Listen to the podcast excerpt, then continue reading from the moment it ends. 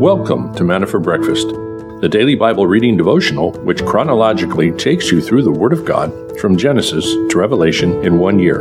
Grab a cup of coffee and your Bible and join us as we journey together through God's Word.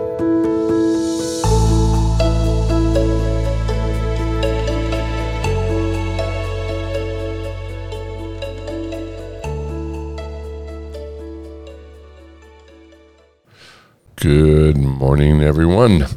It is a um, gorgeous morning, and uh, I think I'll be honest, I'm pre recording this. We are driving to down to the women's conference, so I'm doing this before the sun comes up. But be that as it may, it's going to be a beautiful day, and want to encourage you guys to be praying for the ladies. So, kind of one of our first real women's conversation away from the church, you know, doing this special for the ladies. Renee's going to be teaching along with a couple of the ladies. Should be really good. I'll be doing worship. So be praying for that if you would. We are in uh, Job 41 and 42. If you want to find your place, Matthew 16. So let's pray. Father, thank you for this morning. As always, please, God, just show yourself strong, guide us, and direct us, give us understanding uh, in all that you want us to see in these words in Jesus' name. Amen. Okay, closing out Job today. Verse 1 Can you draw out Leviathan with a fishhook? Or press down his tongue with a cord? Can you put a rope in his nose or pierce his jaw with a hook? Will he make many supplications to you? Or will he speak to you soft words? Will he make a covenant with you?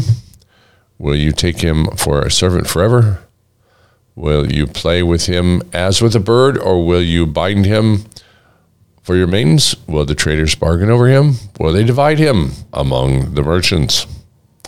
Can you fill his skin with harpoons or his head with fishing spears? Lay your hand on him. Remember the battle. You will not do it again. Behold, your expectation is false. Will you be laid low even at the sight of him? No one is so fierce that he dares to arouse him. Who then is he that can stand before me? Who has given to me that I should repay him? Whatever is under the whole heaven is mine. I will not keep silence concerning his limbs, or his mighty strength, or his orderly frame. Who can strip off his outer armor? Who can come within his double mail?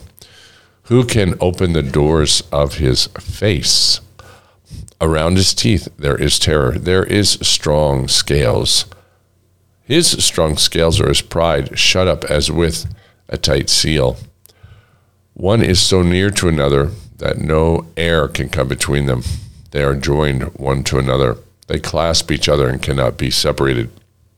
His sneezes flash forth light. His eyes are like the eyelids of the morning. Out of his mouth go burning torches.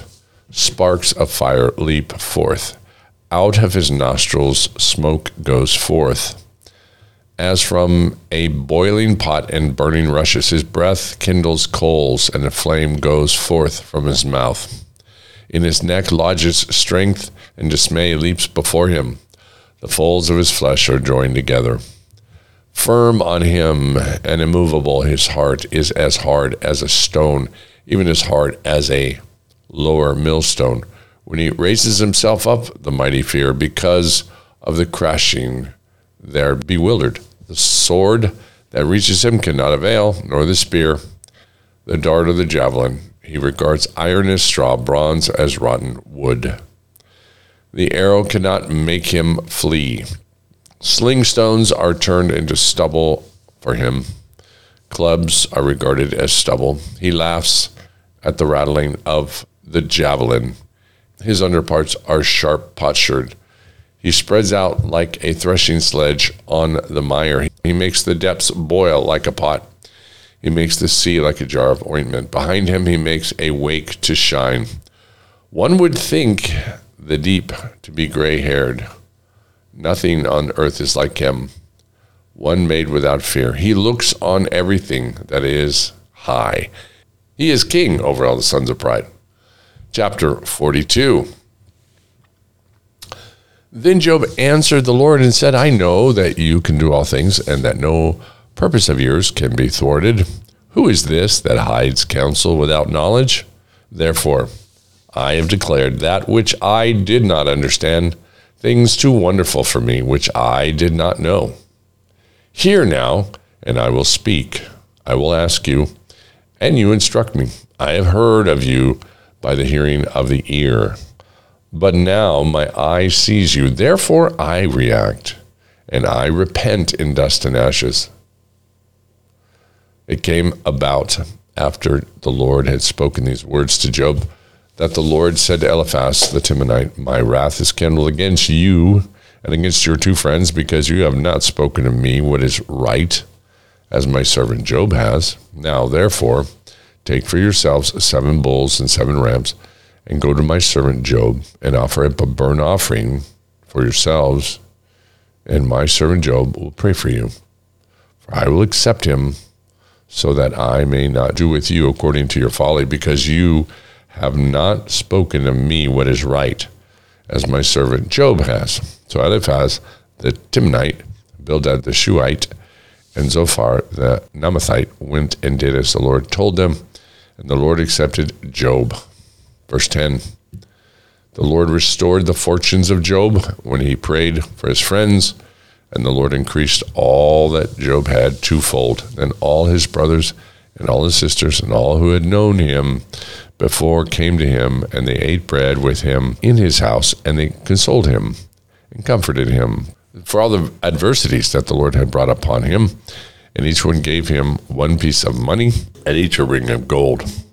The Lord blessed the latter days of Job more than his beginning, and he had 14,000 sheep, 6,000 camels, 1,000 yoke of oxen, 1,000 female donkeys. He had seven sons and three daughters. He named the first Jemimah, the second Keziah, the third Kedin Hapuk.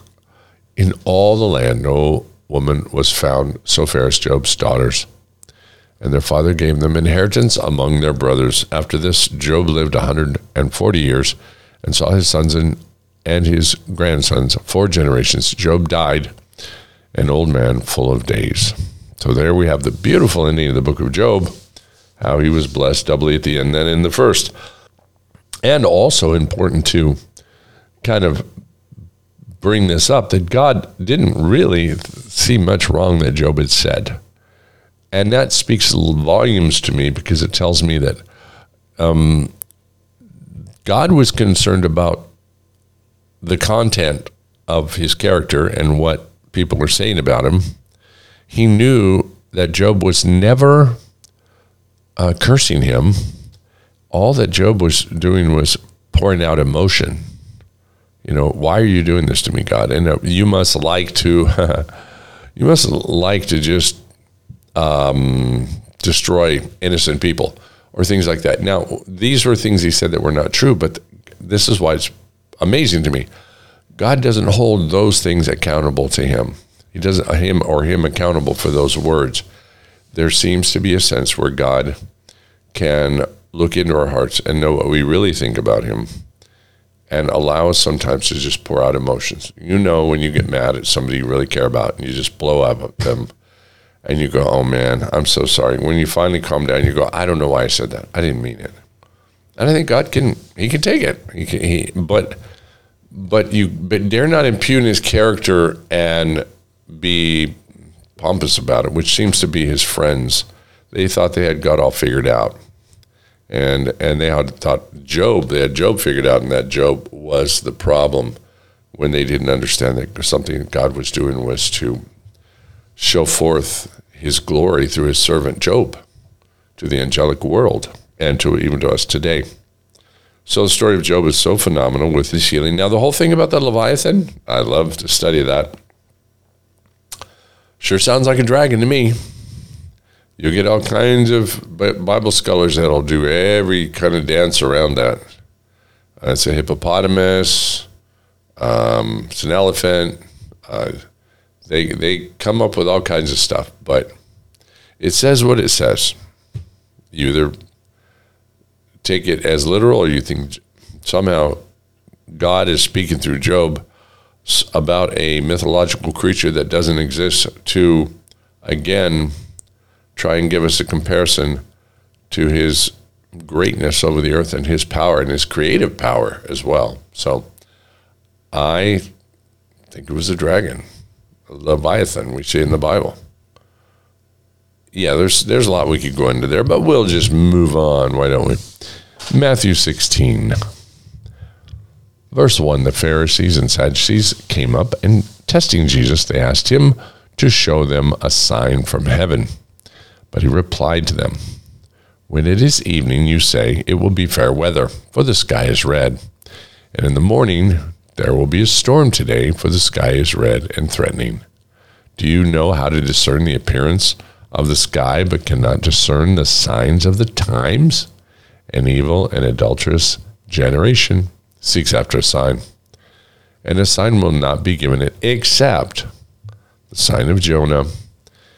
And he left them and went away. And the disciples came to the other side of the sea, but they had forgotten to bring any bread. And Jesus said to them, Watch out, beware of the leaven of the Pharisees and the Sadducees. They began to discuss this among themselves, saying, He said that because we did not bring any bread. But Jesus, aware of this, said, You men of little faith, why do you discuss among yourselves that you have no bread?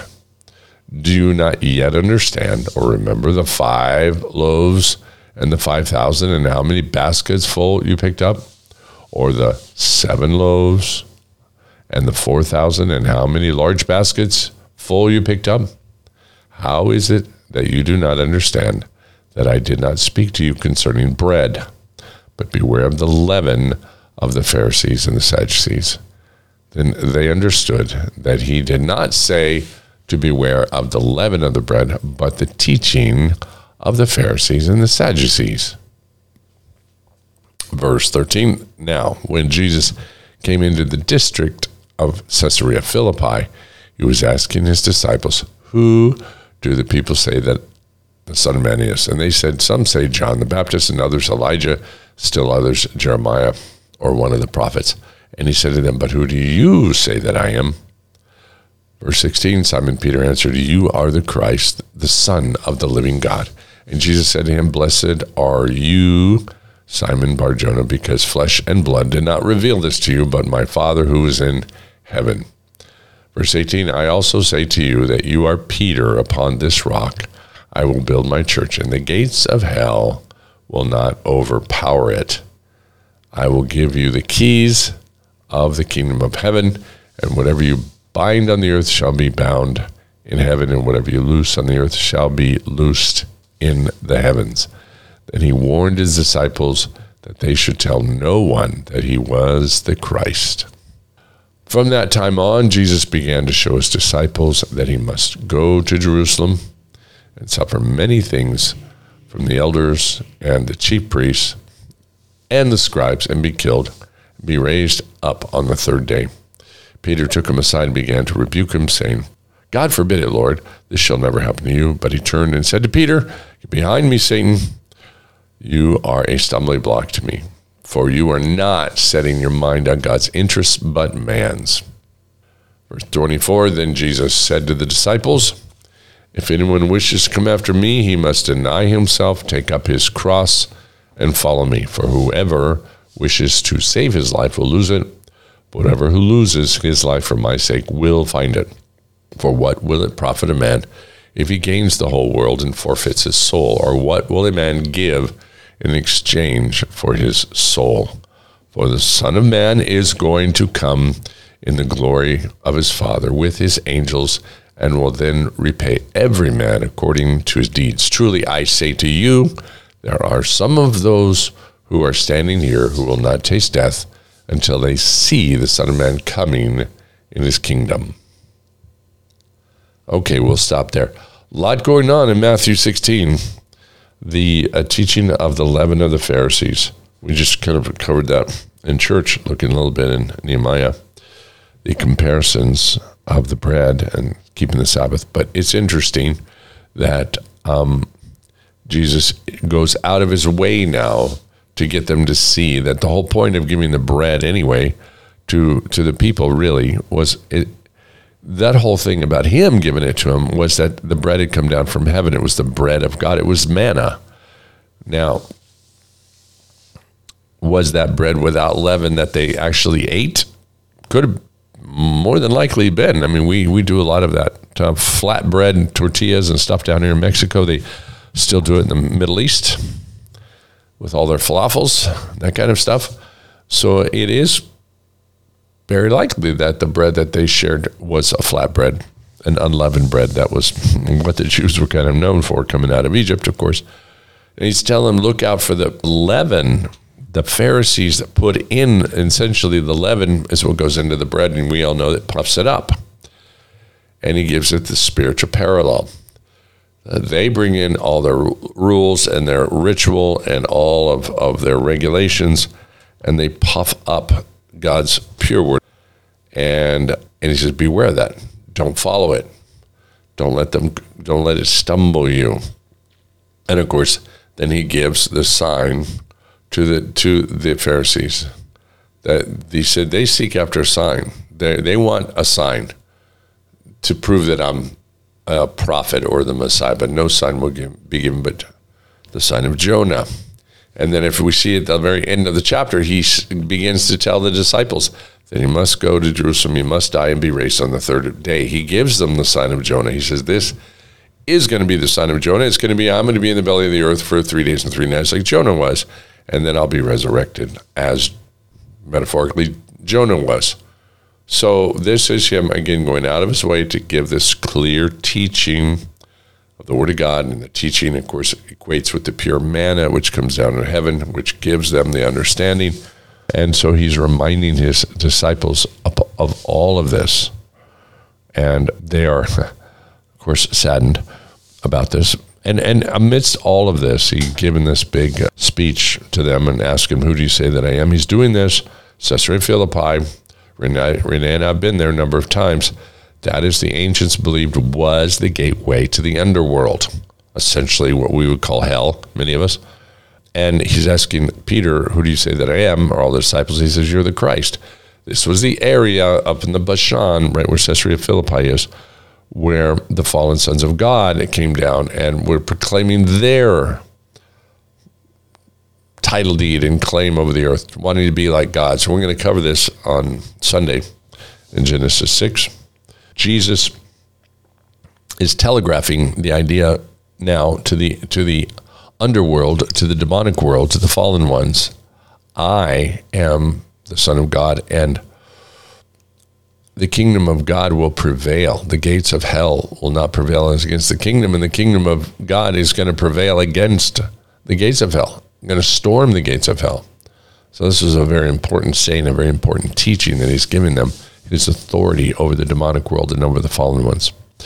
Charles Spurgeon, he looketh upon men, and if they say, I have sinned and perverted that which was right, and it profited me not, he will deliver his soul from going to the pit, and his life shall see the light. Job 33, 27, 28. This is a word of truth gathered from the experience of a man of God, and it is tantamount to a promise. What the Lord has done and is doing, he will continue to do while the world standeth. The Lord will receive into his bosom all who come to him with a sincere confession of their sin. In fact, he is always on the lookout to discover any that are in trouble because of their faults. Can we not endorse the language here used? We haven't sinned, sinned personally, so as to say, I have sinned. Sinned willfully, having perverted that which is right. Sinned as to discover that there is no profit in it, but an eternal loss. Let us then go to God with this honest acknowledgement. He asks no more. We can do no less. Let us plead his promise.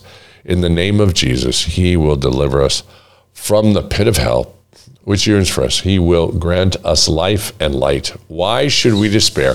Why should we even doubt? The Lord does not mock humble souls. He means what he says. The guilty can be forgiven.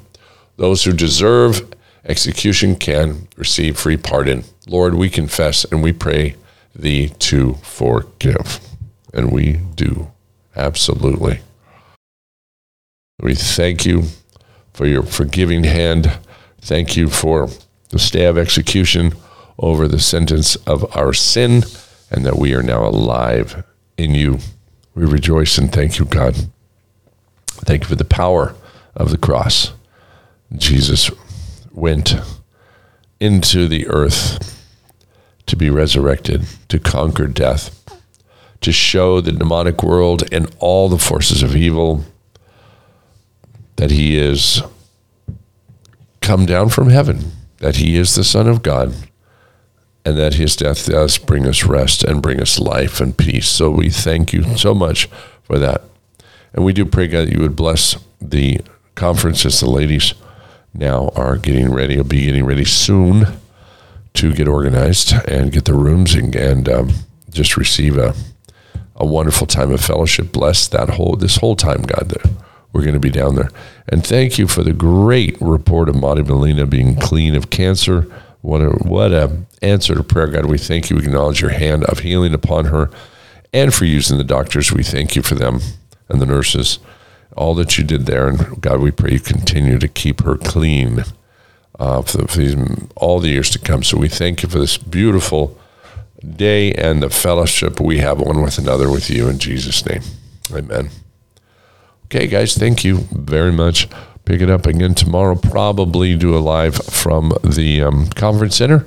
So I don't know what the streaming speed is going to be like or anything else, but we'll check it out. We'll see how it goes. Okay. God bless. See you tomorrow.